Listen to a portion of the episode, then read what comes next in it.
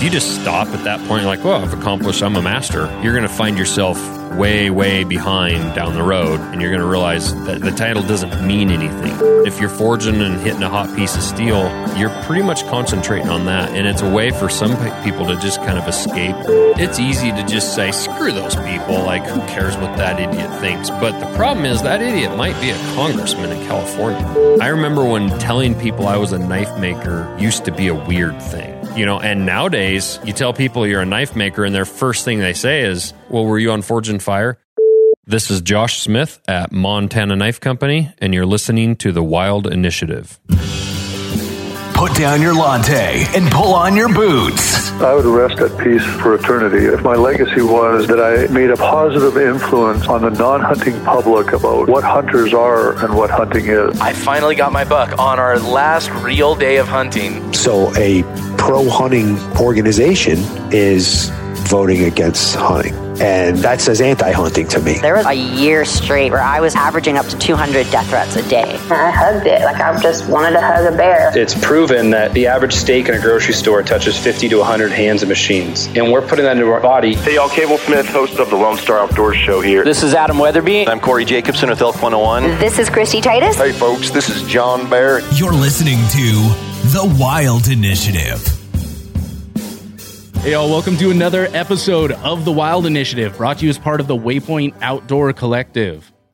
This upcoming concert season will be all about the boots, and Tecovas is your stop for the best in Western style. Tecovas has seasonal and limited edition offerings this spring and summer, including men's and women's boots, apparel, hats, bags, and more. All Tecovas boots are made by hand in a time honored tradition with timeless styles that are always on trend. And Tecovas has first wear comfort with little to no break in period. It's hard to find this level of comfort paired with this level of style. Stop by your local Tecova store, have a complimentary drink or two, that's WCB style, and shop new styles. The smell of fresh leather and friendly staff are at your service. Many stores even have leather custom branding to make your boots truly personalized. And with regular live music and events, there's no in store experience like it. If you can't make it into a store, just visit tecovas.com. That's T E C O V A S.com. They offer free shipping on all boots, as well as free returns and exchanges, and ship right to your door. Go to tecovas.com and find your new favorite pair of boots today. At Midway USA, we know the AR 15 is one of the most popular rifles in modern American history. Known for its modularity and widespread use, it's often considered essential to any gun collection. The essential things you need to run an AR 15 are usually always in stock during shortages, things like magazines and 5.56 ammo. Whether you're looking to buy a new AR 15 or buy parts for your modern sporting rifle, log on and for just about everything for the outdoors, shop midwayusa.com. All right, y'all. So I took the trip up to Missoula. I'm hanging out in the shop of the one and only Josh Smith of Montana Knife Co. Josh Smith Knives on Instagram. Y'all may recognize him from he's he's pretty big deal. I don't know about that. He was on Forged in Fire, you know. Yeah. I know that's like the gold standard, right? Yeah, right. Um, yeah. That's the last the last thing on the resume. I think I'm hilarious. Uh, um, but I am here with Mr. Josh Smith up in uh, uh, just outside of Missoula in Frenchtown, Montana. Josh, thanks for having me up here. It's Yeah, thanks for making the drive up on the kind of snowy, wintry, wintry weather here. Actually, today's kind of nice. I was going to say it was actually like the perfect. I was looking at the weather and I was like, this is the perfect time to drive up because it's like 20, like Yeah. 19 and 20 degrees for the two days before. So it'll still be cool, but it's like all the roads will be perfectly clear at this point. Yeah, yeah. Any time in the last couple weeks wouldn't have been good, but today's pretty nice. Yeah, yeah. I've I've been. It's funny. I've been joking with some of my friends. I'm like, I really wish. I was kind of hoping for kind of a gnarly winter this year, but it's been insanely mild. It has been like the mildest winter I've Yeah. read about in years. Yeah. And uh, but I was hoping for kind of this gnarly winter because every, pretty much the entirety of my town are, are fellow Californians. yeah, and I was really hoping it would scare a lot of the the non-dedicated ones away. yeah, yeah. We've all been hoping for that, but instead it was like the easiest winter on record. I oh, think. And I, I feel like kind of a giant hypocrite saying that, being Yeah. like, I mean, I'm the Californian that came out to Montana, but yeah, I don't know. I like to think I'm the kind of Californian. yeah. We need we need the good ones. Yeah, yeah. But uh, oh, that that that winter's coming. Might not be this winter, but that winter's definitely coming. oh yeah. It'll drive a few people home. Well, and who knows? I mean, who knows how long winter's going to hold on now? You know, for all we know, it could Yeah, end snow up till May. sticking around until May, and Yeah, you know, rather uh, unpleasant spring. But we'll yeah, see. for sure. But yeah, so I would love if you could just introduce folks to a little bit about yourself and and one thing I would love to know is how you got introduced to the outdoors, hunting, fishing, all of this, and then also how you got into knife making originally. Sure. Well, yeah, I uh, I'm full time custom knife maker. Um, just this last year, I actually launched a production knife company called Montana Knife Company. Um, but I've I've been making knives for it's well, dang near thirty, like twenty eight years since I was eleven years old. So um, I've been around the custom knives forever. Um, but yeah, it's uh, that's so that's kind of what I do. Um, the the production knife company is kind of a new and exciting thing where we're making you know the the knives for kind of the average everyday everyday hunter, the guy that wants a good quality hunting knife and uh, or using knife, or maybe a rancher that's using them out on the ranch cutting bale strings or whatever. Um, and then on my on my custom side, I build more of the high end kind of art collector type museum pieces. So uh, that's what I do in the knife making um, in the knife making world. And I, I guess before we get into the outdoors, I can just finish that off as far as how I got into it. Uh, I started like I mentioned, I started making knives when I was eleven. So uh, my little league baseball coach actually started teaching me. Um, he would bring his hunting knives to practice and show us, and and uh, he was also a big hunter, and he was a he was an outfitter, had a guide service in the Bob Marshall. Um, but he started showing me how to make knives. My parents got me one of his knives, and I went to his shop, and then honestly, just really took to it. And uh, over the next you know year or two I, I mowed lawns to make money to buy knife equipment for my shop at my house and my dad's my dad gave me a little spot in his shop to make knives and then kind of quickly kicked me out of his shop because I was making such a mess with grinding dust and, and everything. And so he we enclosed a little spot in a lean-to and he gave me my little dirty work area and and uh kind of just went from there. So uh really became serious at it right away and and had some pretty cool accomplishments by the time I graduated high school and or just shortly after the the next year I became the youngest master bladesmith in the world. And um yeah from there it's just kind of turned into a career so Well, you know, it's it's funny. It's one of those things to where, you know, I grew up in Southern California, and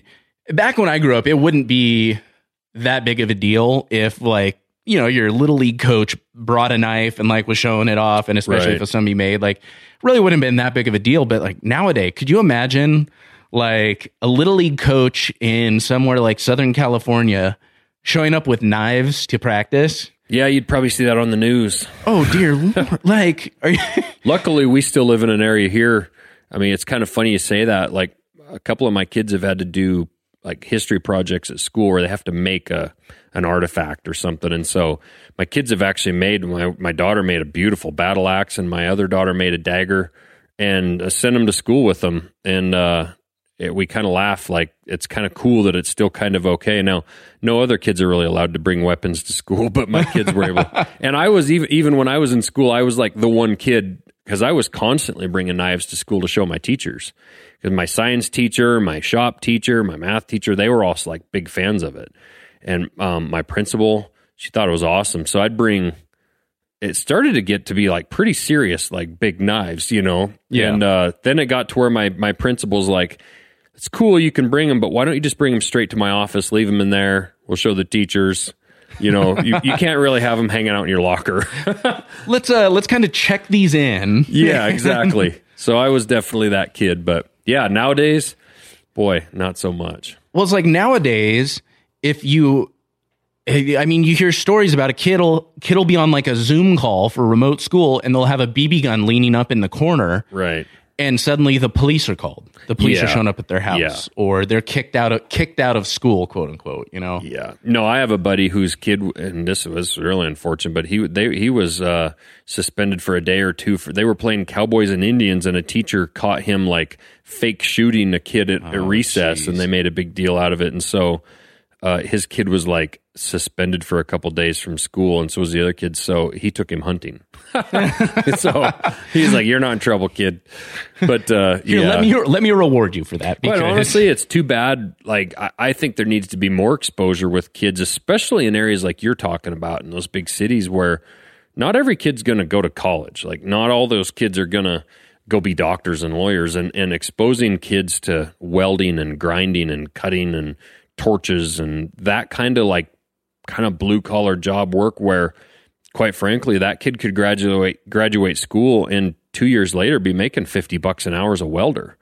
Um, that kind of stuff may you know i would have been fine had i not found knives. I had great parents great you know support and i would have been fine but that kind of stuff might actually save a kid's life.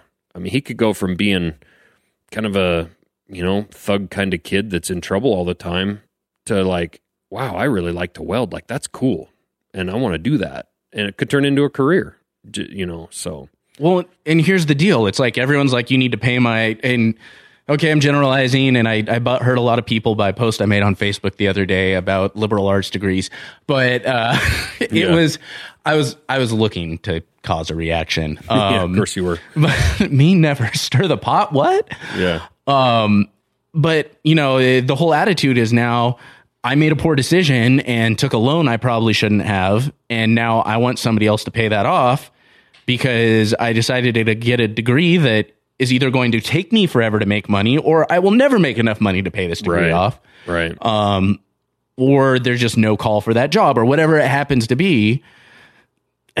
You know, a lot of things would be solved if you know there wasn't this whole attitude of you're not going to be successful if you don't go to college. Well, I know a lot. I know a lot of people that do not have college degrees that are a whole lot more successful than I am. Yeah. Um, no, for sure. And that's, I think there's really actually a shift going on nationwide with that because it's just even people who make pretty damn good money can't afford to send their kids to college, like to pay for it. Mhm. And, you know, unless I hit it big, I've told all my kids, I've got four kids and I've told them all, like, I love you, but you're, if you want to go to college, it's great.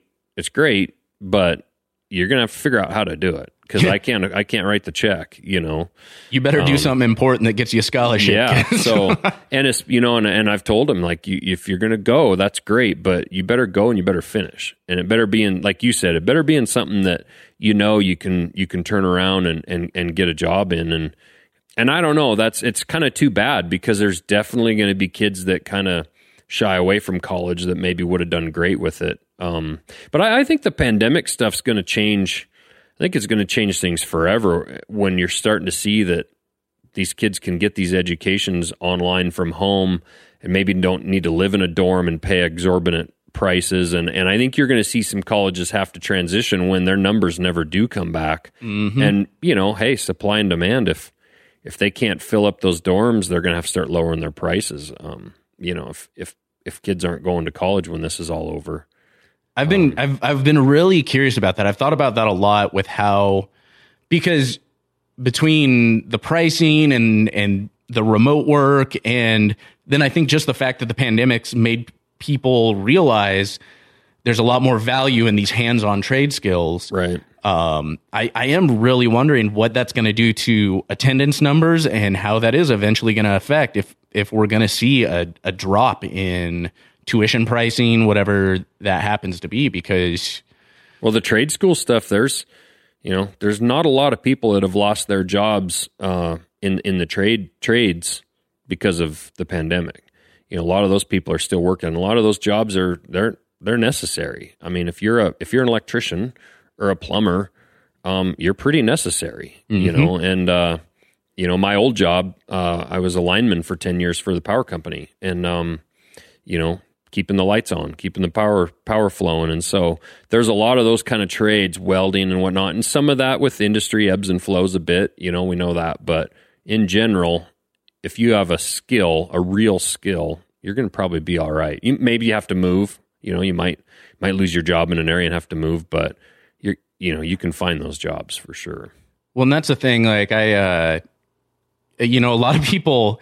It's funny. A lot of people talk about like, you know, I just want to get a job that like allows me to travel and go see different places. I'm like, you want a job where you can effectively go anywhere.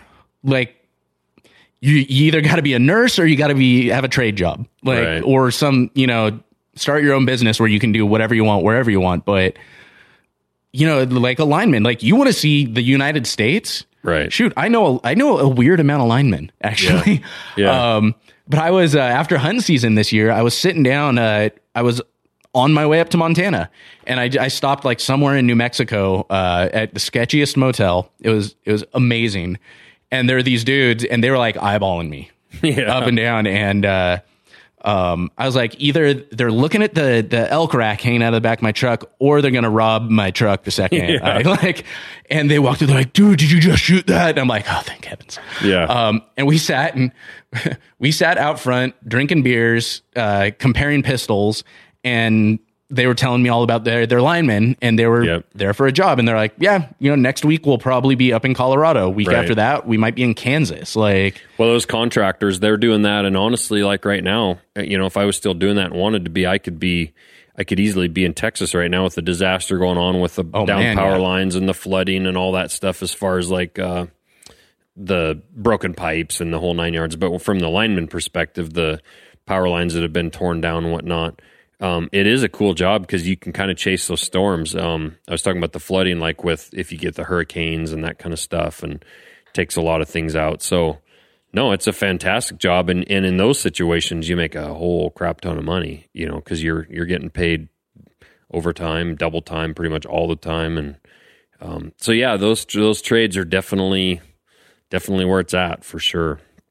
Seems like So then, uh, you know, you grew up making knives. What then took you? What then got you into into hunting and the and the outdoors as well?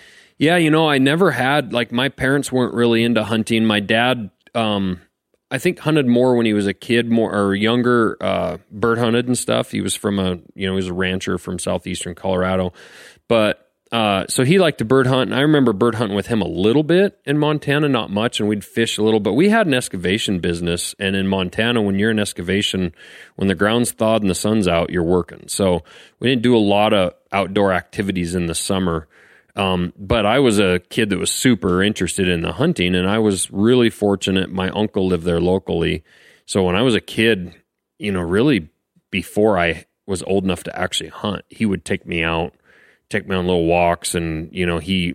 I remember one time begging him to shoot a shoot a doe because I just want him to get a deer, and I think he kind of reluctantly like shot this doe just for me. In fact, looking back on it, he probably used his A tag on it just to Oh. like just for the experience for me to like see an animal. I I was probably like nine, you know, or something, ten. But uh but then I had a few people locally there that that were great that took me as well. Um a, a guy taught me how to bow hunt. Um went with him a few times. We had a guy that worked in our business that was a serious bow hunter and good. Uh, always, man, he's successful and but he put a lot of you know looking back on it, he put a lot of time in. But he taught me a lot and got me into bow hunting, and so I look back at it and it's kind of crazy. Like I learned to sh- like nobody taught me how to shoot. Like I went, I think I've got my first bow either at a garage sale or somebody gave it to me, and uh, I don't even understand how I learned how to learned how to shoot. Honestly, um, because I've I've shot around guys that are like, oh, you're a pretty decent shot. Like where'd you learn? It's like I don't. Beats me. Started doing it, you know, and lost a lot of arrows, that's for sure. But and those old crappy bows, I look at some of those compounds we were using back then, you know, and those old aluminum arrows and whatnot. But yeah, so I had, I had, and and that's one thing I always tell people, like, man, you know, if you've got a kid in your area that is asking you a lot of questions about it and whatnot, man, take that kid hunting because I would have never gotten to do it. You know, my dad's knees were too bad. And he wasn't into hiking and hunting elk and all that, but I got to do it thanks to people who were just friends. You know, mm-hmm. so that was that was cool. And then once I got into high school and I could drive, had my own pickup.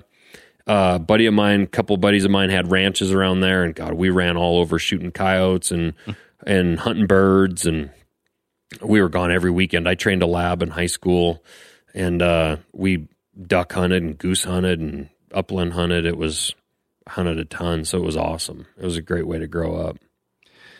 So, one thing you mentioned earlier, and uh, you are in it's ABS, right? Master Smith? Yeah, American Bladesmith Society. Yep. Yeah, I always want to. I, I always slip, and I know it's not that, but I, I, oops, I always start wanting to say AKC. I'm like, oh no, you're not, you're not a dog. No, no, no. I'm like, wait, no, that's it. It's ABS. Um, Yeah. and uh, uh, so you're an ABS master smith and you're actually at the time the had the distinction of becoming the youngest ABS mastersmith. Yeah. Right? Yeah. I tested for when I was actually 15, I tested and became the youngest journeyman smith, knife maker. And then at 19, I, I got my master smith stamp. And, uh, it, you know, it was definitely a heck of an accomplishment at the time. And I don't, I don't know that it'll really ever be beaten, but really, honestly, it's more, I, I feel a lot of pride about that because like it takes, it took a lot of work and a lot of dedication as a kid. I look at it like back, I'm like, man, I was pretty dedicated. Um, to get there, it's a little awkward from the standpoint of like, was I really a true master at 19 years old? No. And even like today, uh, where I've reached the level of like, I'm a way better knife maker than I was when I was 19 and I'm 39. Now, hopefully, you know, when I'm 59, I'm a hell of a lot better than I am today. So, you know, that term master, like I, I, I always try to say like, yeah, but I, I'll, I don't know that I'll ever consider myself really a master because it seems like the older I get, the less like the less I know or the more I want to learn. Mm-hmm. Um, but it, I passed the tests. It was definitely a you know quite an accomplishment for sure. Well, it's it's one of those things. It's it's just a title. It's not right. I mean, and there's meaning behind it for sure, but and it's I, I almost feel like it's like okay, would you consider yourself a master? No. Are you a mastersmith? Yeah. Like Yeah, and, and, uh, and I always tell people it's what you do after you get it. Mm-hmm. Like if you just stop at that point, like, well, I've accomplished, I'm a master, and you just kind of keep making the same knife over and over, you're going to find yourself way, way behind down the road, and you're going to realize like that the title doesn't mean anything. Now, do you continue to push forward and keep learning to use those skills to get better? And then also, I, I also like the teaching part of it. You know, helping some other people get into it you know, I've hosted some events, some hammer ins and different things, trying to provide a place for people to learn. Nowadays, it's so much different than back when I did that. It's, it sounds like I'm ancient, but like there really wasn't internet, right? I mean, there was internet at that point, but like when I grew up learning in the mid 90s, um, there was no YouTube or internet or whatever. You had to go to people's shops to learn. Um, so it was a lot harder to find information, which that's the other portion. I was super lucky to have been involved with knife makers who, as it turns out, ended up being phenomenal world class knife makers. At the time, they were kind of learning as well. Um, I could have gotten into a group with of knife makers who didn't have any aspirations of going anywhere, and I, I wouldn't have gone anywhere really, um, or much slower. But I just happened to kind of be on like a rocket ship of of learning and success because of the people I was also around. You know, so super fortunate. You know, it's like Well, what's that they it's say? like learning to be a bow hunter when Cam Hanes is learning to be a bow hunter. Yeah. right? it's like well, if that happens to be your teacher, then you're going to probably do all right.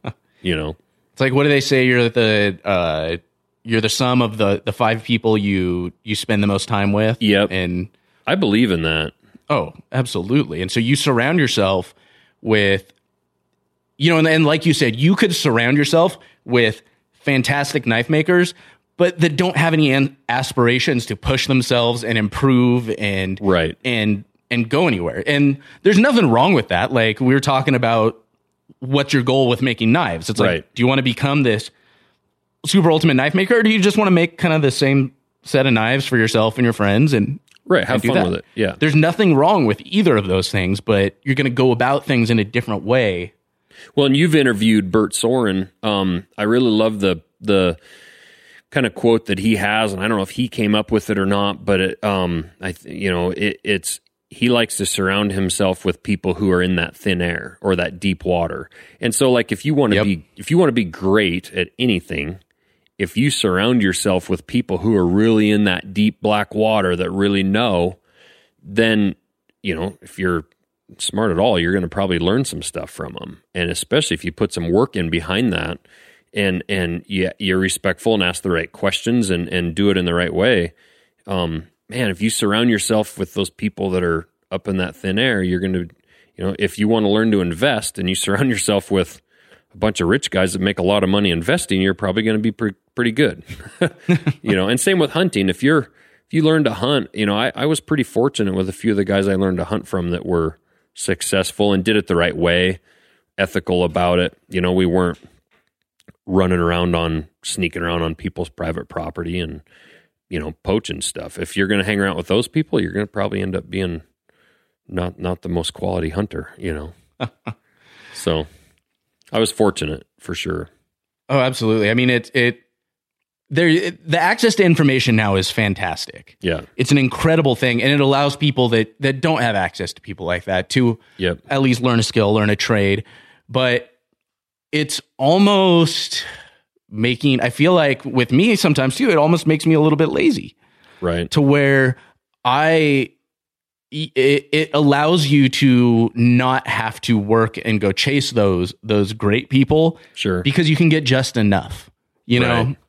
Well and and you know you it's a good point and you think about it like if you're uh, if you're trying to learn how to bow hunt you i mean you can watch all the primos videos you want you can watch all the cam hanes and dudley videos you want or aaron snyder and try to listen to every podcast they do um, which is great. And let's face it, for the most part, most guys, most of us aren't going to be able to go hunt with Aaron Snyder, you know, or John yeah. Dudley. But but if you find those guys in your town, um, but that being said, there's a bunch of guys that are no names that just go hunt for their own purposes and aren't on the internet talking about it that are phenomenal hunters.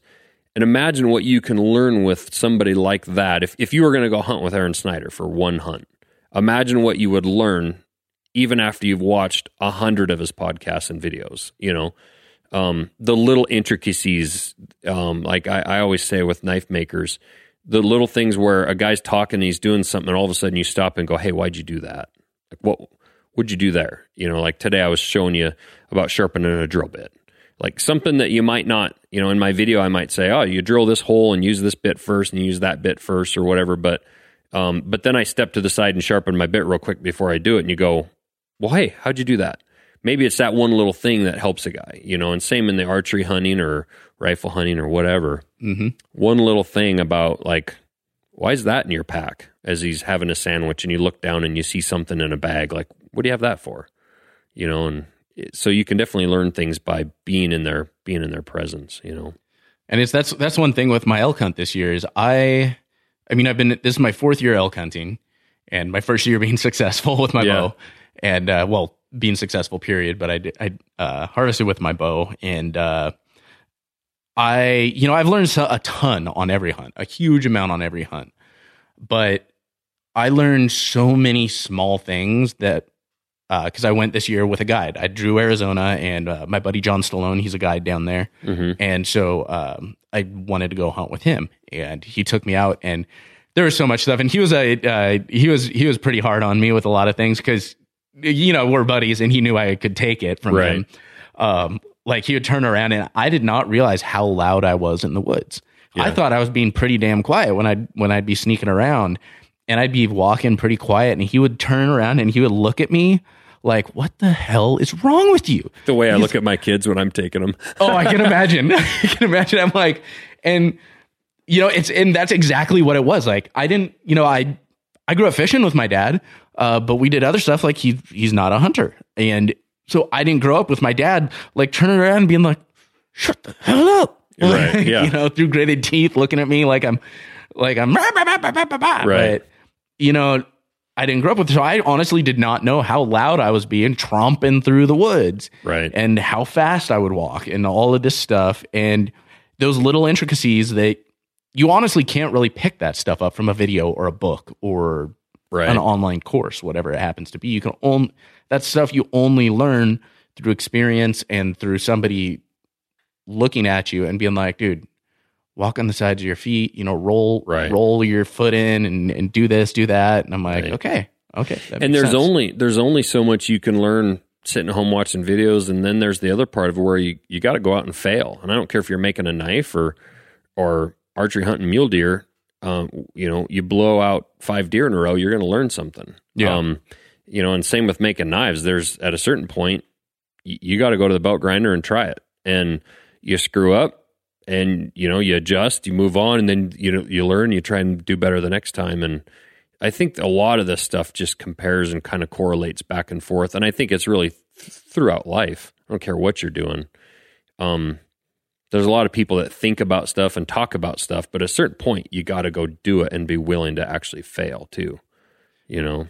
Well, it's funny, you know, as, as thinking about that, uh, as, as you're talking about it, at some point you need to go to the belt grinder. And that last knife I had made, uh, you know, the uh, second one I'm working on, I showed it to you and I knew I was not good on the belt grinder. Like, Right. I, I know this for a fact at this point. Right. Um, Nobody is that hasn't done it much. You know? Oh yeah. I mean, it's just like anything. And, and I'm like, I have this knife that I put together and I, I like, I forged it and it, I, I did a lot of, uh, angle grinding on it and getting the shape out. And I'm like, crap. Okay. This looks exactly like I want it to look. Like, right. It's looking perfect right now. I'm like, I really don't want to go F this up on, I'm like, and and here's the thing it's like yeah you're not i'm not going to be perfect i'm not i'm not even going to be good at it Right. um but i have a choice to make right there i can look at this and i can stop right there and enjoy the potential that that knife has Right. i can look at it and i'm like but it's not a knife i mean it may kind of look like a knife but it's not a knife at that Right. point it's got the potential to be a knife it's got some great potential to be a knife Right. it's not a knife Right. um, it's not going to be a knife until I go. It may be an ugly knife at that point, but it's finally a knife. It's like you're at 110 yards with that archery shot, and you and you you got to you got to you can sit there and hope it walks to you, or you can you can make the stock Exactly. you know, and you might you might screw it up, you might not, but there's only one way to find out. You know, And you that season you may not get another stock. You may get you may get ten more. yeah, You know, you never know. There's always going to be a risk with that. Where you know, I mean, I may uh, uh, I mean, I, it may be a while before I am able to get.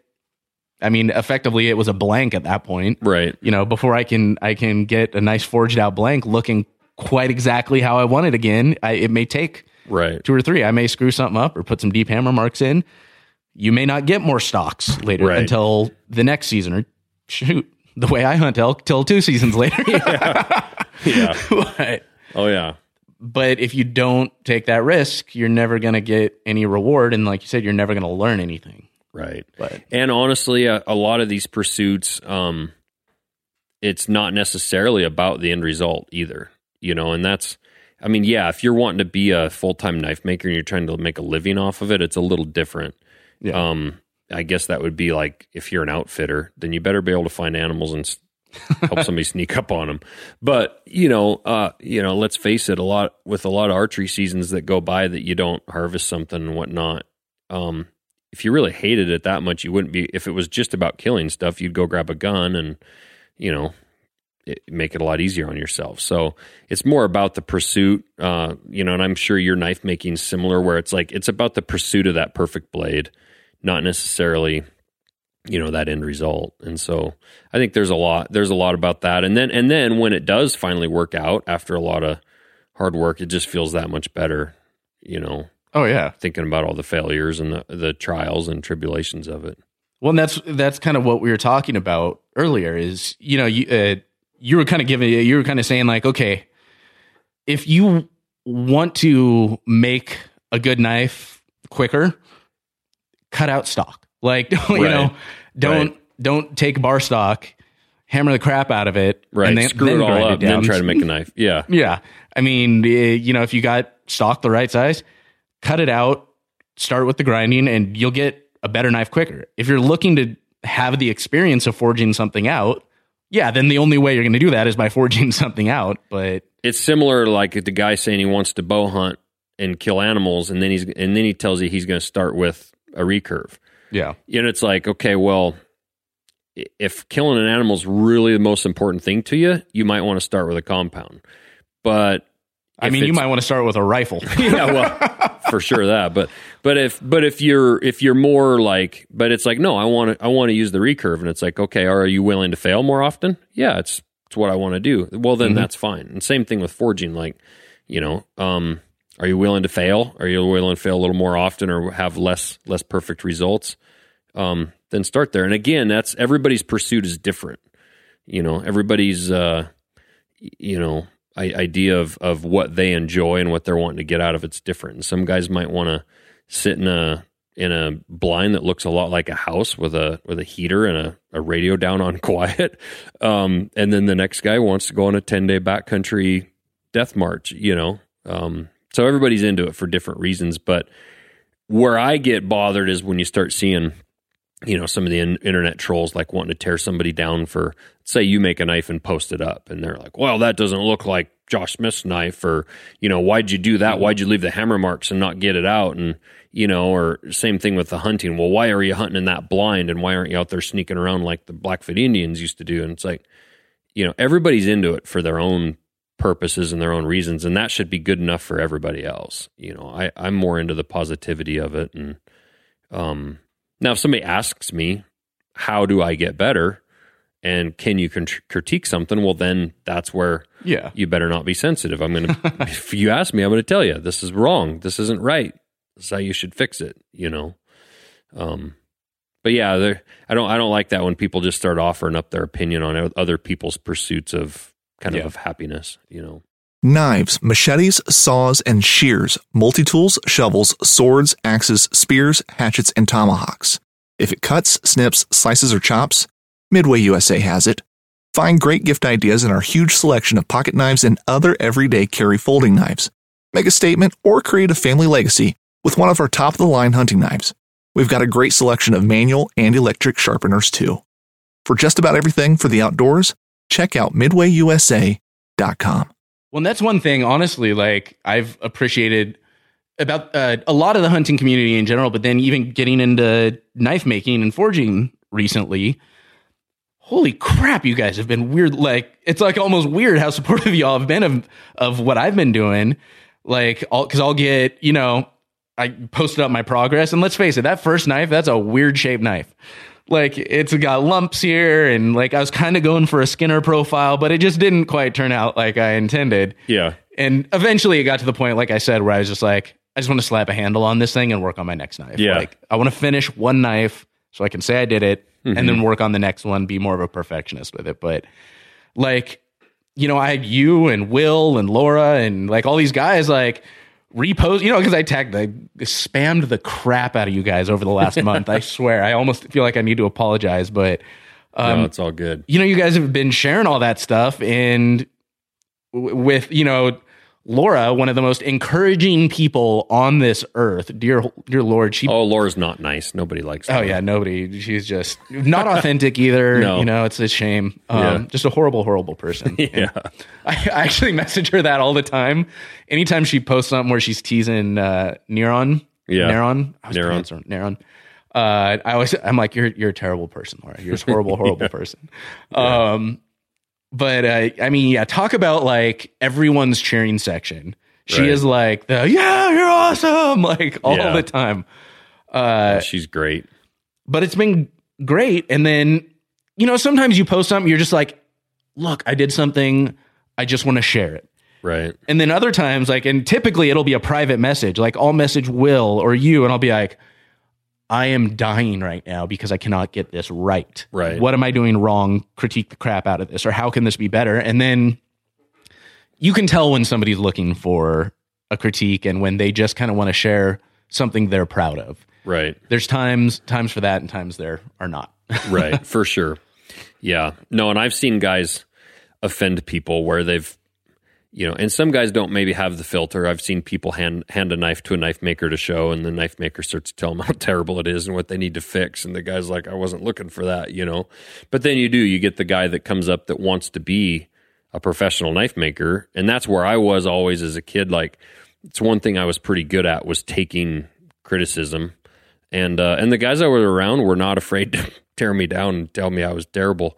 So, um, but I I for the most part took it really well and it's what I wanted, you know. And I was wanting to be like those guys, so I was always trying to improve my stuff and um so yeah, everybody everybody's in it for different reasons for sure, but um I I, I think it's cool and you're right, the knife making world is super super supportive of each other. There's very and I and I hope it stays that way cuz you know, I keep talking about 20 years ago.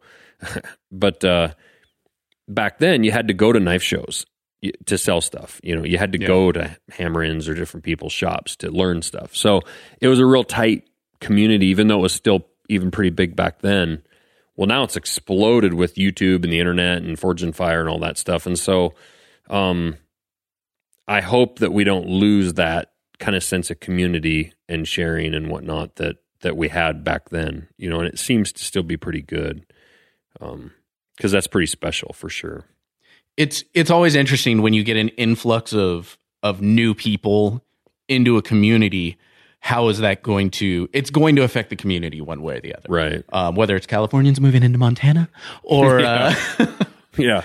or you know or new people moving into the hunting space or the the forging and knife making space whatever that happens to be it's going to affect the community and, and it's always a it tends to be a crapshoot whether that is it's going to be for the better or for the worse you never really Well, yeah, and you can you can be whether you're a hunter um, or a knife maker. You, you know, say you're somebody in my position that's been around a while and reached a, a you know some some level of success, and you can either bitch about it and just talk talk crap about these new guys coming in and you know and basically just kind of be a complainer, or you can hopefully help direct some of those people. Maybe let them know when they're stepping a bit out of a out of line, or or maybe give them some advice that helps them see a little different perspective. And same thing with the hunting. You can, you know, uh, you, you can you can complain about some tactics or a way somebody's posting about how they're going about something, and maybe not putting them on blast right on their page, but a, a DM of saying, "Hey, you know, maybe maybe next time you pull up to your hunting spot and there's a truck parked there, you shouldn't just pull up next to him like you're in a Target parking lot and get out and follow his tracks up the hill. Like may, maybe, maybe, and here's why. And maybe that guy didn't have any idea that that was frowned upon. You know, like why don't you go down around the corner and find a different draw to walk up in? You Yeah. know, and and hopefully guys that are experienced can help guys that that aren't learn and become better rather than just complain about them. And because that doesn't that doesn't really solve anything. You know, so I think the knife making world's pretty good about a lot of the more experienced guys kind of helping guide some of the younger guys in in and around on that. Yeah. And it's it's been I tell you what, it's been fun getting into this. Like it's it's something I've always kind of had in the back of my head is just like, you know, that'd be cool to make an you know, you see I, I feel like there was a a while back there's like a big resurgence of of people grinding out like old files and making knives, you know, mm-hmm. about that kind of like in the earlier days of YouTube. Mm-hmm. I feel like there's a big resurgence around then because I remember seeing a bunch of those videos and thinking like that would be kind of cool. I want to try that sometime, and you know, just literally with like a, a file and a and a, it's you know, a heck of a stress but- relief too because you know i tell people and actually we're going to be doing some stuff here with some veterans and whatnot where there's quite a few stories now out there about guys who are making knives whether they're full-time guys now or or still as hobbies but guys that that that find that couple hours in the evening beating on the anvil or standing at the belt grinder or whatever kind of as a therapy kind of get away from the stress of the day. If you've had a bad day at work or you're stressed about your company or whatever where you can go out at 6:30 after dinner for a couple hours. And if you're trying to learn how to grind you better not be thinking about anything else than learning how to grind. And if you're forging and hitting a hot piece of steel you're pretty much concentrating on that. And it's a way for some people to just kind of escape. And maybe you're making a knife or maybe you're making a, a set of hooks for your wife for kitchen for something or whatever. Um you know uh, or our you know a barbecue flipper or whatever. A lot of these things and i think that's where hunting is a lot. A lot of times it's it's an escape from reality. And if you want to go kill an elk um you better kind of be fully invested in that mentally Mhm. and not be thinking about your what you got going on at work while you're doing it you know Oh yeah, you're out in the you're out in the elk woods, and suddenly you're you're stressing about a project or whatever it happens to be, you're not going to catch that flash of an ear or a tail. You're not going to, you know, you're not going to catch that movement, hear that sound. You're going to be so in your head, you're going to miss it. Right. You do that on a grinder and suddenly it's through your Missing fingers. through your gloves and and halfway to the bone on your Yeah. knuckle. Yeah. um, Yeah, for sure. that's kind of the one thing you know we were joking we were talking about grinders the other day and i've got you know mr garbage grinder um and that thing that thing's bad enough on my gloves like i've i've caught my knuckles a couple times on that and that thing's slow as molasses compared to the ones you know you're you guys are running a lot of the times those higher end grinders that are just humming man Yeah, 36 grit belt can uh, can take some height off in a real hurry. i was gonna say man i feel like you look at that thing a little too closely and like your skin's coming off oh man, I've had some good ones. I've had some flat fingers before, that's for sure. Yeah, that's that's the one thing I was gonna ask. I'm like, do you just get used to like not having feeling in your fingers after a while, or do you just get better at not doing that? Yeah, Um, it's it's actually funny when I went to get my concealed carry permit renewed here this spring, um, or this winter. I was, uh, she, you know, they try and do the whole fingerprint thing, and it's and it's it's computerized. You know, now you put it like on a screen and it like reads. It's not the old ink thing anymore. And uh, she got one of my ten prints, and she's like, she's like, oh, we see people that work with their hands a lot.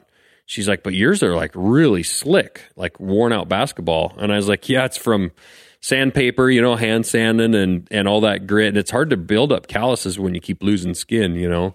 Between that and uh, nicking them on belt grinders, I don't have much of a fingerprint left. I was kind of worried they weren't going to give it to me, but I got it somehow. Well, it's like, uh, and the grinders are bad. Like I've gotten a few uh, few slices from sharpening. The one that always gets me is when I'm when I'm doing something with the angle grinder, and yeah, I need to change like the angle of the knife and the vise or whatever, and I just I'm just not thinking. And you know, I'm maybe I'm not wearing gloves, whatever happens to be, and I go to grab it and move it, and I hold on just a little bit too long, and I'm like, well. Won't have feeling in that finger for the next two yeah, weeks. those those angle grinders, especially when you're using those cutoff wheels, can be really dangerous. yeah, gloves or no gloves, they don't. That doesn't slow them down much. Oh yeah, there's been a couple of times where I, you know, again, like I am wearing gloves and you know, leather gloves, heavy duty, and I'll grab it and I'll I'll be grinding away at something. I'm just not thinking. I grab it and I hold it up and I'm looking at it. And all of a sudden, I notice my gloves are smoking. I'm like, oh, that's not good. yeah. Oh yeah. Yeah, Well. for sure. So I've I've wanted to ask, and you know, you bring up Forged in Fire. Yeah, you mentioned it. You brought it up.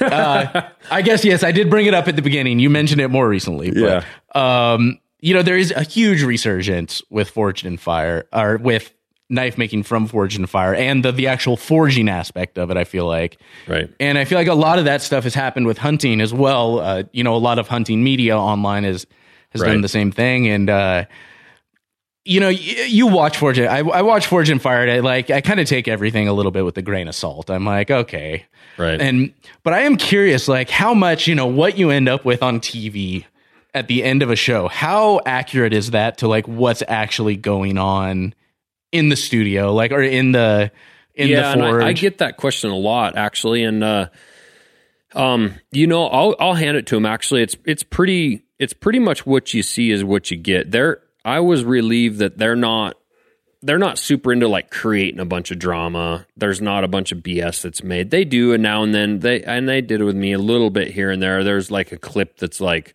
okay, well, I didn't say that at that moment. Like that's weird, you know. So they'll they'll do a little bit of that, not not much, Yeah. and nothing. I didn't see anything like.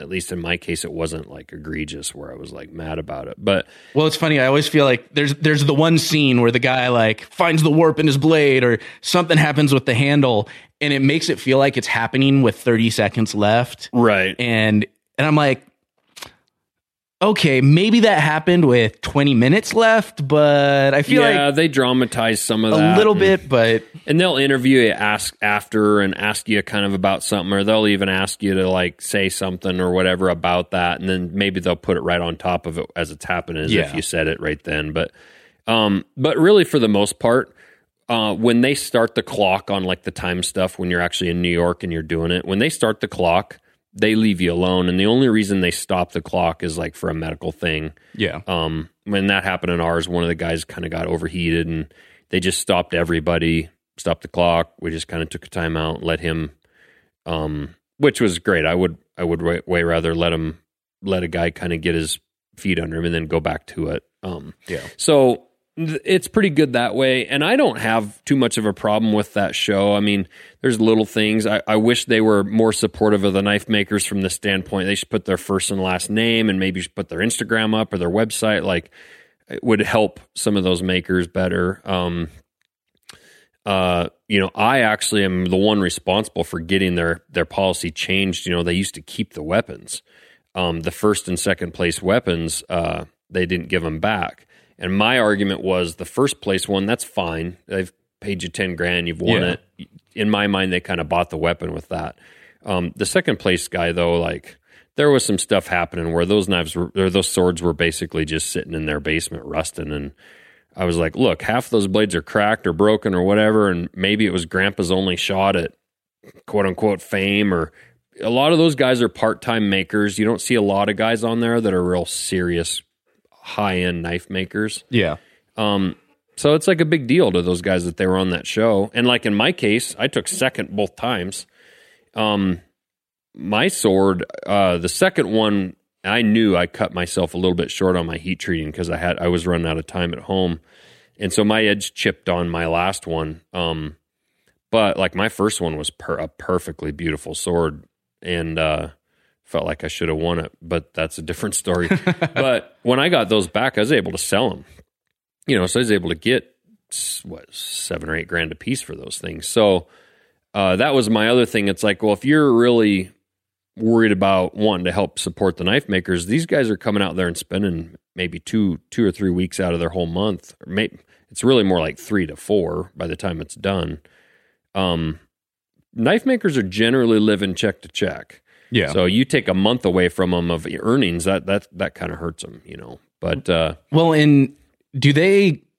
I'm assuming they wouldn't like you know the they give you the stock for Yeah. you know the beginning, but uh, for the for that final blade for the uh, for the whatever championship round, whatever it's Right. called, that's your own stock, isn't it? Yeah, Or- they give you a little stipend, like a couple hundred bucks or something. Um, it it pretty much covers the materials. Um, I don't know that it really fully. It you know it definitely doesn't cover your time. Oh yeah, it'll cover a little bit of propane for your forge and some steel, but um, I was a little bit curious about that. I'm like, because because you know they especially they still play like you'll never see that blade again. You know, Uh, Right. you must now surrender your blade. Right. Um, and I'm like, crap. Did homie just like use all his remaining leaf springs to make that giant battle axe, and now he like now he gets Yeah. nothing?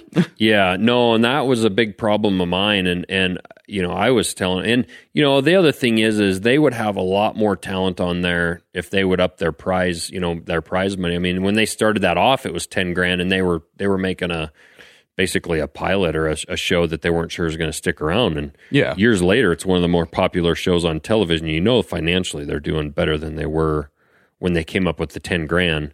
You know, and I've told them if you they've asked me to come back on it and i'm like yeah well make first place a hundred grand and we'll talk you know? If they if they did something like that you'd start seeing the level of knife maker there would be crazy good you Mhm. know? But for 10 grand for a whole month of work you may or may not get it's not really worth it to a guy who's you know maybe doing fairly well in his shop already and got a backlog of orders. And it's not it's not the kind of show that's gonna you know you're not walking away from their brad pitt and famous you know Well, and it's like, and and that's kind of the thing. It's like, okay, what's the goal with the show? Is the goal to have the highest end knife makers competing against each other? And if you know, and I know they always do different rounds and like the Champions League and you know this and that, the international one, and right. I did, yeah, I watch a lot of the show.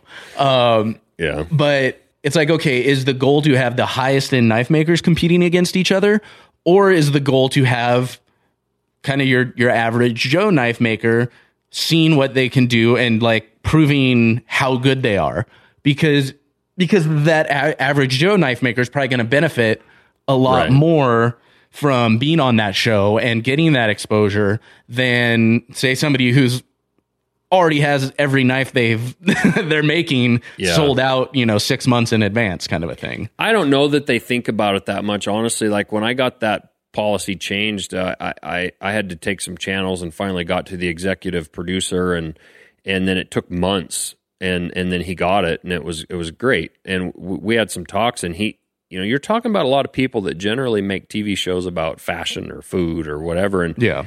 I don't know that they really put a lot of thought into that part of it. And honestly, I think their goal of their shows is just to make money for them. Um, because you know the way that works is History Channel's not making it. There's a, Yeah. a separate production company makes the show, gets it all done, and then they sell it to the History Channel. And the History Channel's selling ads. I mean, so I don't know that there's much thought that really goes into like helping the knife maker or the knife industry. They like to say Yeah. they kind of do, but a lot of the things we've suggested, I know Jason Knight, you know, the you know, he was on there as a judge forever. I mean, him and I have both had some of the same suggestions for him and you know, even as a judge, you know, we've kind of fallen on deaf ears. But I don't want to make it sound like I'm bitter towards the show or anything like that. I think it's been good for knife making. It's it's uh it's put eyeballs on our industry. Um, it's made a lot more knife makers, which I guess could be I could consider quote unquote competition. But how many of those guys are going to become serious and really compete? And even if they do, there's plenty of room in the world for what we do. I think more than that, you're gonna have a lot of those people that try out or whatever and have a high respect for and end up buying knives, Mhm. you know, and create collectors. And I remember when telling people I was a knife maker used to be a weird thing. Like you were a weirdo, you know, and nowadays you tell people you're a knife maker and their first thing they say is, well, were you on Forged in Fire? So Yeah. it's not from that aspect. I think it's helped like normalize what we do instead of just the weird weapons guy that There, there's a knife pun right there. eh? You know, Uh-huh. yeah, exactly. Normalize. So Uh, important part of the heat treating process. There we go. There's your there's your term to research for the day. Yeah, Uh, be a test later. um, you know that's uh, it's like anything, and I feel like it's it's the idea of you hear that in the hunting community a lot. It's like you got half of the people that are like, awesome, hunting's becoming more of a mainstream accepted thing. It's great for the community at large. But then you got a lot of people, same thing, where it's like, Lord, it's so hard to get a tag right now. Oh my gosh, there's so many people in the woods. Ah, and it's Right. yeah, there's upsides and downsides to both of it, but it's so much of it depends on your attitude and how you want to go at it. And and you know, you I feel like you kind of have the attitude of a, a, rising tide lifts all ships, one way or the Yeah. other. Where it's like, okay, you know, if you're angry about it, maybe you either need to step up your game or you weren't as good as you thought you were. Yeah, and, and I honestly think if it wasn't, yeah, the the hunting stuff and the videos and whatnot, there's definitely explosion. You know, helps kind of explode that market. Might make it harder to get tags and whatnot. But I think even without that, population wise and whatnot, it would still be hard to get tags. It was hard to get tags in 1995 for the Gardiner tag when you wanted to get an elk tag. I mean, I remember I was I was a kid every year from 12 years old on. I was putting in for that Gardiner tag down around Yellowstone, um, and it was basically impossible. So I don't think that's changed a hell of a lot. But honestly, um, I think if it wasn't for shows like maybe shows like MeatEater and some of that stuff, and and like Rinella going on Rogan and some some of those people, um, how else is a non-hunter, or let's just say, how else is a totally anti-hunter going to see somebody doing it right and maybe have a chance of changing their perspective, and maybe being like, wow, I actually kind of learned something about like maybe these guys aren't just the poachers that we're seeing in Africa. Maybe they're actually like legit people. And and maybe that celebrity that that favorite country music singer that they see and they see Luke Bryan out hunting or something. And it's like well god I was anti-hunting but I love Luke Bryan. He wouldn't do anything bad. You know maybe that kind of stuff I think is what keeps us to have hunting because let's face it I mean they tried to get rid of bear hunting in California here recently Mm-hmm. you know there's always a push for getting rid of this stuff and I think the only thing that keeps that alive right now is some of that stuff that you find on TV. And I mean, they got a hunting show on Netflix. I mean, if that shows you that it's still fairly mainstream, if it was really considered that bad, you know, we know how the it is with the media these days. They Oh, wouldn't yeah. have it on Netflix, you know. and it's not and i mean and it's not the hunting show where the guys you know the made out to be a clown or a joke or Right. like that it's a controversial dramatic thing. No, it's like a it is a celebrate like Rinella's show is a MeatEater is a celebration of hunting and Right. the whole process and all aspects of And it. he can control the narrative. Yeah. Yeah, you're not having some documentary made by a CNN anchor and you have no they come interview me in my shop and then the next thing you know it's been twisted into this terrible production on hunting or knives or whatever. Um that's that's the nice thing whether it's Jana Waller or it's Rinella or whoever it is they're involved in that production and they can control the message that's being put out and for you know the vast majority of all that stuff it's all super positive which It's- is good good yeah. for us as hunters And uh, you know, it's like I've I've talked about this before, and a lot of people have talked about this to where hunters, you know, and and there's a little bit more with you know if you include like anglers in this, but hunters com- comprise like four to five percent of the population. Then you've got like extreme anti-hunters. They're on the other end. They're you know maybe uh, anywhere you know three to five percent of the population as Right. well. There that leaves at, at you know at minimum like a good 90% of the population Yep. that decides what's going to happen with hunting when legislation comes up right and so that's a big ass pendulum Yep. that can swing either way Yep. and you know it's not they're not it's not all cohesive but it's important you know people are uh, so many people and i mean i like i'm not the guy that's gonna sit and only use the term harvest every time and Right. be super shy and gentle about it but i'm also not the guy that's gonna when i post a trophy photo a, a, a grip and grin and i actually just wrote an article about this that i shared recently um I'm also not the guy that's gonna have the bloody animal like holding the mouth open, like doing right doing dumb shit that's going to give a bad impression. And I've had friends that are not super they're not anti-hunting, but they're not really pro hunting either. Yeah. And they've reached out to me. They're like, Sam, it's really amazing what you decide to share. You know, like it it it and how you share it. And that's not me patting myself on the back.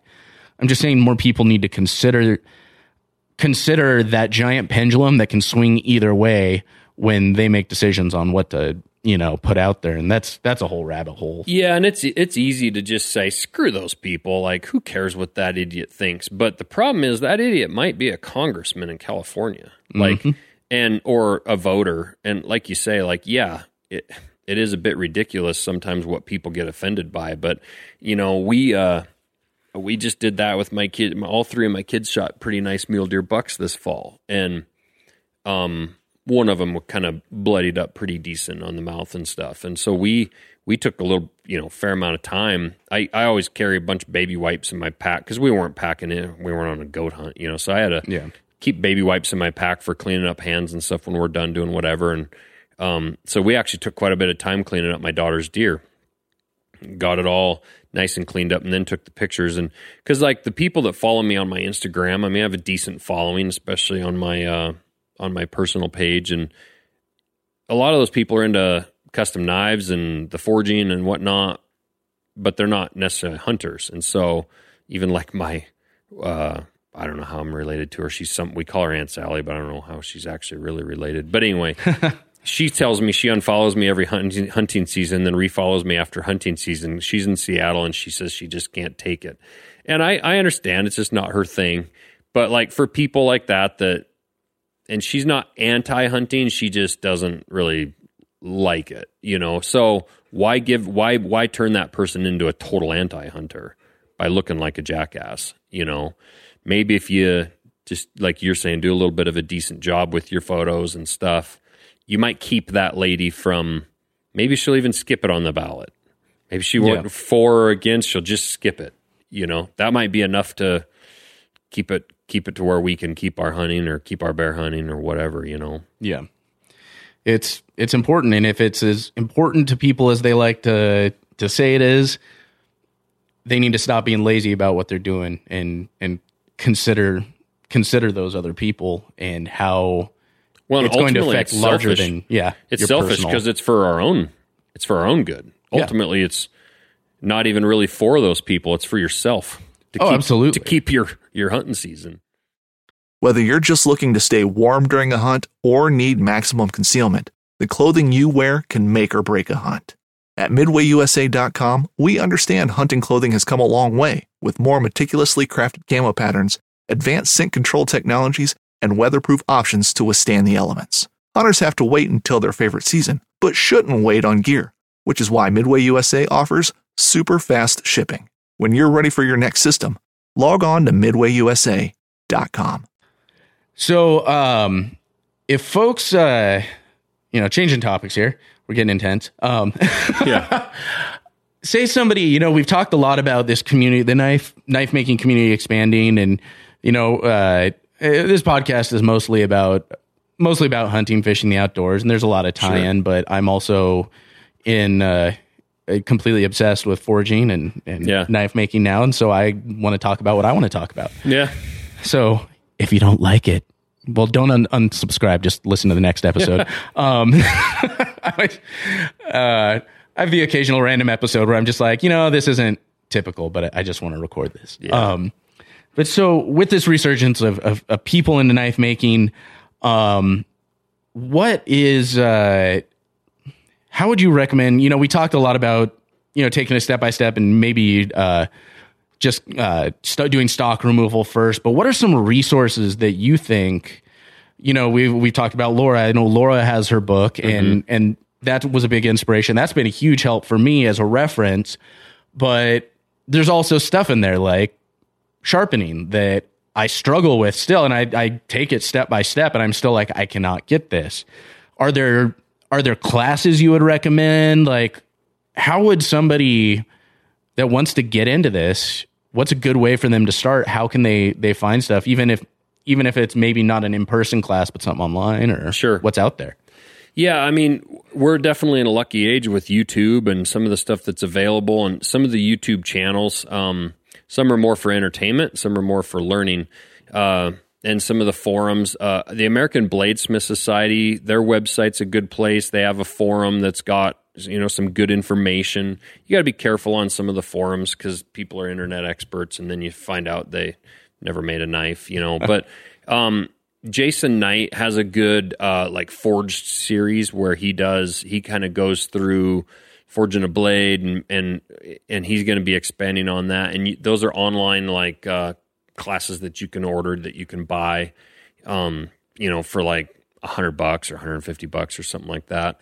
Um, there's free YouTube videos out there. I need to do better with my YouTube because I've got people asking me all the time, and it's just a matter of time of shooting the videos. But I have some YouTube videos on mine. Uh, well it's so often you like hop on to doing something you're like crap i should have been i should oh i, I should have just set up the camera and filmed this little thing and could talk through it while i'm doing it but- I, I I definitely need to do more of that because I, I do stuff out here all the time that I should I should be videoing. And uh, sometimes when it's fairly basic to me I don't realize how important it might be like to you you know?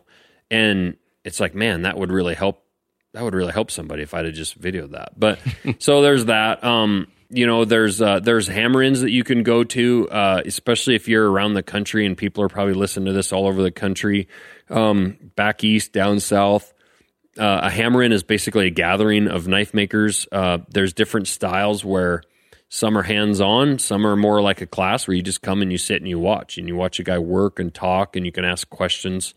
Um, finding local knife makers in your area. Uh, again, through that American Bladesmith Society website, you can kind of go through and search for people by state, which is handy. Um, you know, it's it's tough because I, I try to help people. I get so many DMs and emails. It's a little hard, but I could just do that full time. It seems like, but you know, instead of like DMing me, try to DM somebody. There's and there's a lot of knife makers in every state that maybe have the chance of of driving to their shop and and I always encourage people like, man, also offer to pay for a class because even if it's a few hundred bucks for the day, the amount of information you can learn can literally save you three years worth of work of screwing stuff up. Or maybe he'll save you a thousand dollars on a grinder you were going to buy that you shouldn't, or a piece of equipment that you thought you needed that, oh no, I don't need that yet. I should buy this. Um, and just learning a setup, seeing a setup with your own eyes of like, how did a guy set a shop up? Um, so some of that, and but being willing to pay a guy because maybe that guy's put thirty years into to learn what he's learned, and um, you know, you're you're asking for information. So so there's that. But uh, in the Instagram, honestly, there's so many guys showing little tips and tricks, following following guys like Jason Knight and myself and Will Stelter and some of these other people. Uh, uh, and there's some books, Laura's book, and uh, some books that have been written before. So yeah, that's kind of. I think I've, I'm pretty sure it's it's funny right now because you know I'm, I've I've got a decent following on Instagram and I've I've been posting the hell out of everything I'm doing and I get to, I, and I just laugh because I have me alone like I have so many people reaching out being like hey man I see you're like you're forging knives now like how do I get started I'm like oh dear lord like I'm like yeah um I, I'm pretty sure I've sold like uh, 10 or 20 copies of Laura's book because I'm like, at, at, least like get this book. It's an easy way. It's something you can read. And right. she goes through like a super basic way of starting. Like, I mean, right. Shoot, she teaches you how to, um, how to heat treat from a pit fire, like, you know, build a little brick, right, to fire brick forge with a, a propane torch. Right. And so, which honestly is like, for 90% of people that are, are messaging me and probably messaging you as well, yeah, that's all they're ever going to need. They're going to make one knife and be so stoked on it. And then probably maybe right. decide to hammer on some stuff later down the road. But, right. you know, I, I, I, can only imagine how many people with all, everyone reaching out to me. I'm like, dude, I'm still, I'm, I'm still using the, the uh, Harbor Freight hammer on, uh, on that piece of steel I beam, which works great. Yeah. But yeah, um, well, it's the same. Like you, I think you said it earlier when we were talking about knife making equipment and stuff. And it's like, you know, not everybody has a Swarovski pair of binoculars or Sitka mm-hmm. pants. You know, I mean, y- you can you can still go hunting. You can go hunting without binoculars. You can go hunting with in a pair of jeans. mm-hmm. You know, so uh, same with the knives. Like, there's the ultimate, and it really comes down to budget and what your goals are. But you're, right. There's some really simple ways, and, and some people on the inter- internet have come up with some really cool little ways to, you know, make it work with what you got. You know, it would be it would be really interesting, like for someone like you or or Will or someone to do a video where you you find like you know probably someone that's a little bit further along with me than me, but like that has is somewhat of a skill set, but it still has like is maybe using a railroad track and an and an right. old hammer and, and like quote unquote non ideal equipment, and then effectively kind of do a, a, a wife swap with it, like yeah. and and and do it side by side where maybe like they bring their gear to your shop and you have a little like okay, this is the difference between a you know a lifetime of skill versus like somebody that's just starting. Right. The equipment doesn't matter as much, and like you know have you like forge out a knife side by side with them using some of the nicer tools and right. you you see how it compares and it would yeah. be a, it would be an interesting side by side video like yeah you could definitely it would it would definitely be interesting that's for sure what's that what's that old uh, reality show do you remember that like the family swap where they swap like the oh yeah, some like the, wife swap or something. yeah, like it was it was something like that where they swap the the husband or the wife and they like run like it's a whole family or yeah, something for a that week. seems really weird. That whole that swapping knife shops would be would be all right. Doing the wife swap would be, would be a bit odd. Um. So th- there there is one other thing I wanted to ask you about. In uh, you know, you just recently got back from Winter Strong. Yeah. And literally, you had messaged you know, when we were first talking about having you come on the podcast and me coming up for a visit. Uh, you're you're like, oh yeah, you know, both Laura and I are going to be out for Winter Strong and this and that. I'm like, huh? Yeah. And I don't know how I've never heard of this because I knew like 60% of the people that were there. I'm like, I I saw the same the same Instagram stories. Oh, I'm sure. 90 because Laura would post something, then you'd share it, but then uh, Brandon Lilly would share it, and then right. and then um, you know the Eberly someone over here, would, would, yeah, and, and, literally, and people that you know, I'm good. I'm pretty. I consider myself friends with Ryan Mickler, mm-hmm. uh, and he was there, and you know, then you've got um, uh, this guy from Tennessee that I know, and this guy, and literally people from I know in the industry, but from all different walks of it. Yep are coming together and I'm like, how have I never heard of this thing? When again, I know 60% of the people that are here. And um, I would love it if you just kind of uh, tell folks what that is because it is an amazing event. If I was going to tell you, I'd have to kill you. No, it's like Fight Club. No, uh, it does kind of feel like a little bit of an insider's thing. It is, yeah. I mean, a little bit because it is an invitation only thing. Yeah. So, I mean, there is that, and and he has to make it that way because, you know, him, he Bert Sorin runs it that owns Sorinex, and Yeah.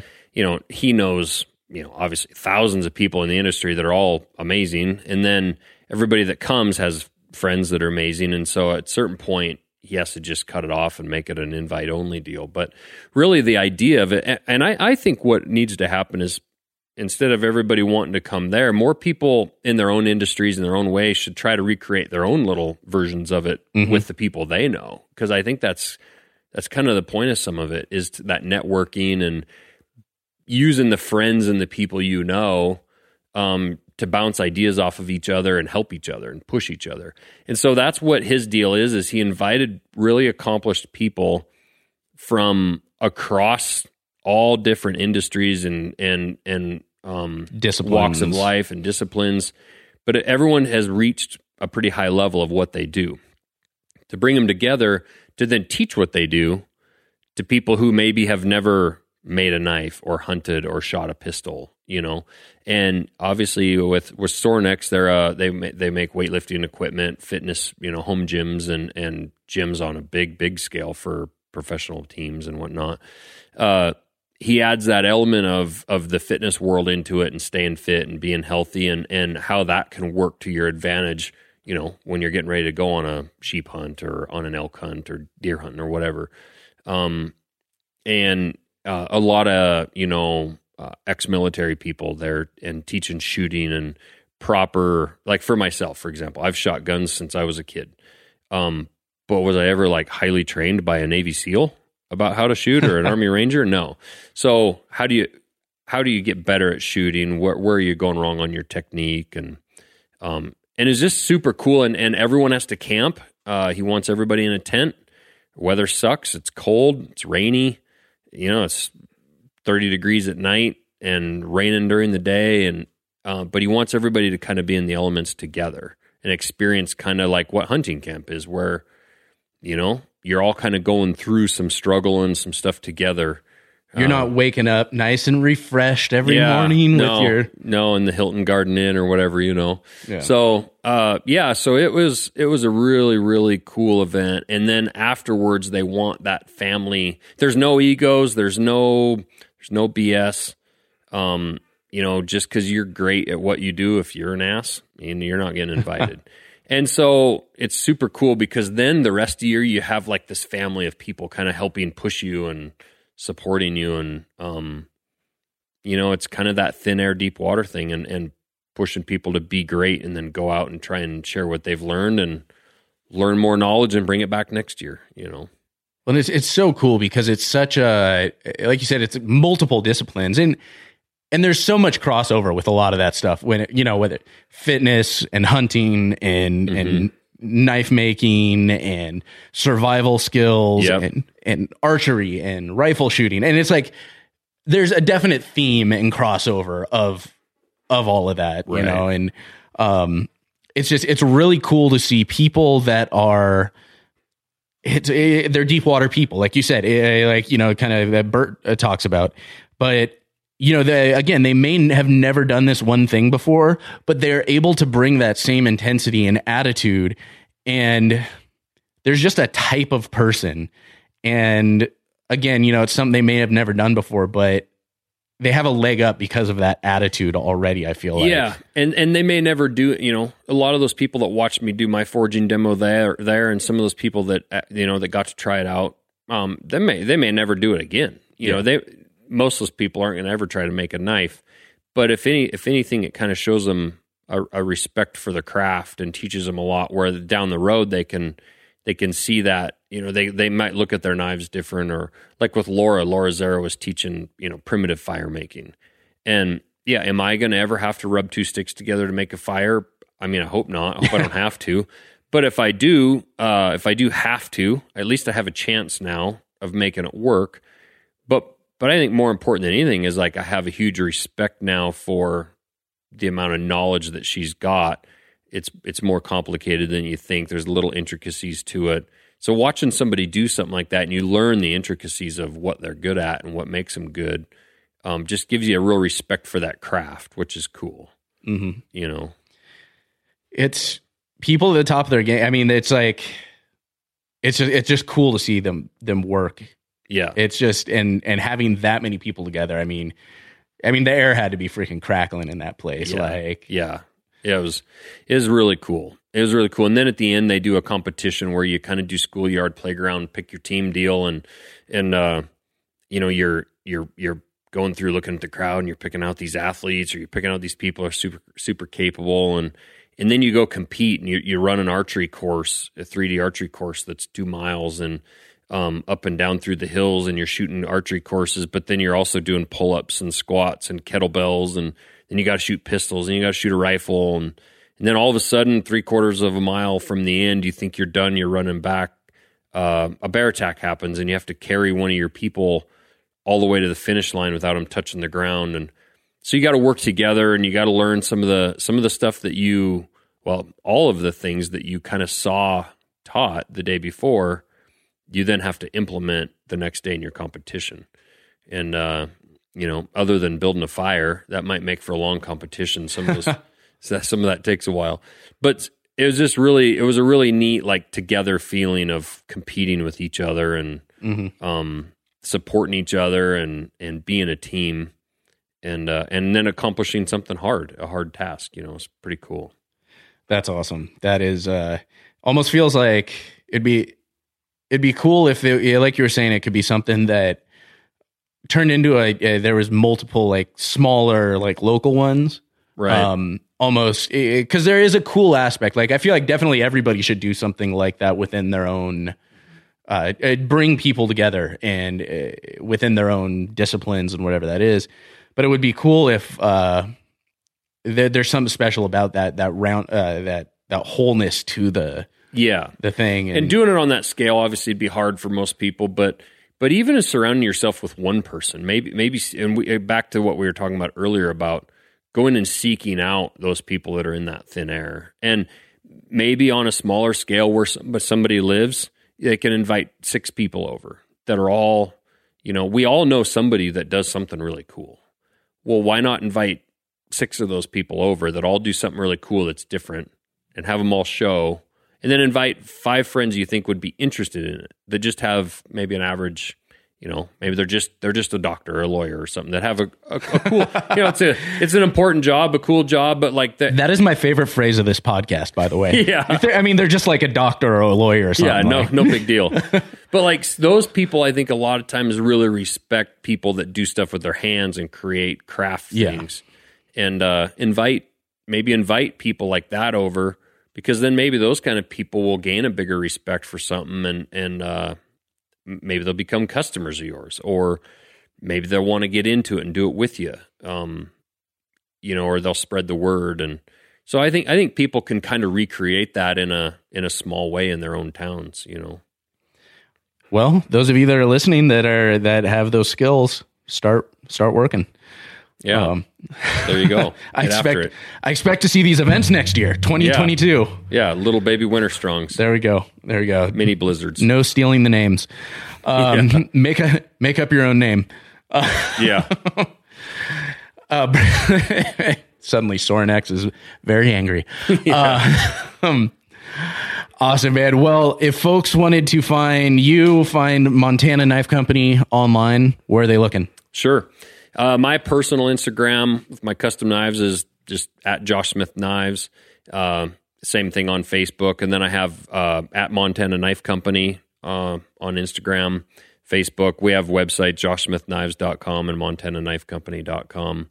Uh, those are the best way. I, am on Facebook, but it pretty much like just posts over there. I don't I don't do a lot on. Yeah, it's got to limit how much social media guy does, but I think that's ninety percent of people. It's like, yeah, I have a Facebook, my Instagram just posted. Yeah, which I almost should delete it because then you get people that message or comment and want stuff, and then you don't answer, and it feels like you're ignoring them when you're not Yeah. meaning to. But yeah, but no, check check it all out. It- We're we're pretty excited with the Montana Knife Company. We're wanting to um, all American, hundred percent American made knives.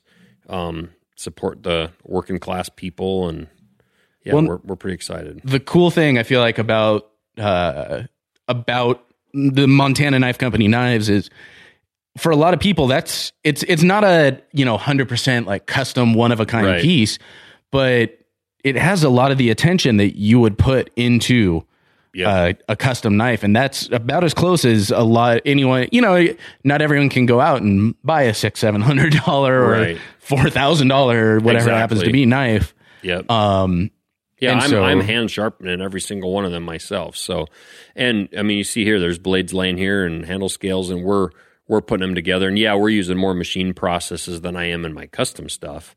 Um, but that's that's the only way you can do that and make them yeah somewhat affordable.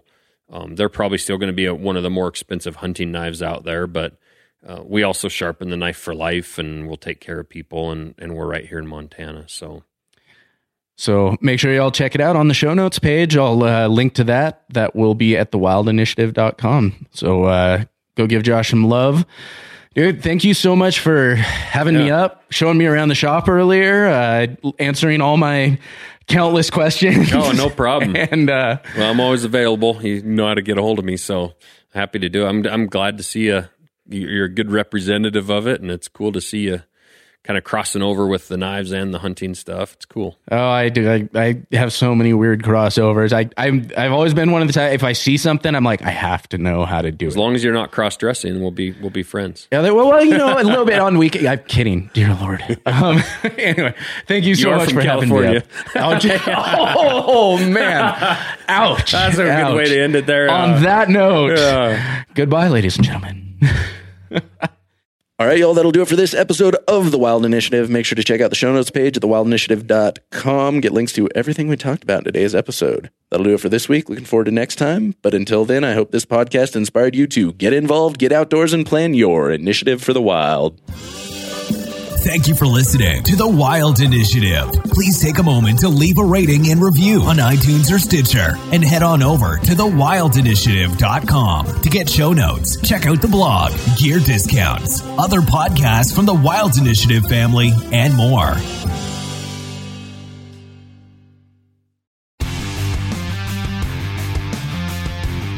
On Mondays, head offshore with Captain Scott Walker and Steve Roger for breathtaking deep sea adventures. Coming to me, coming to me, coming to me. Double. He's jumping, he's jumping, he's jumping. Oh! Oh! Look at that belly. Don't miss Mondays with Into the Blue, brought to you by Academy Sports and Outdoors from 7 to 10 p.m. Eastern Tell a few fish stories along the way. on Waypoint TV, the destination for outdoor entertainment.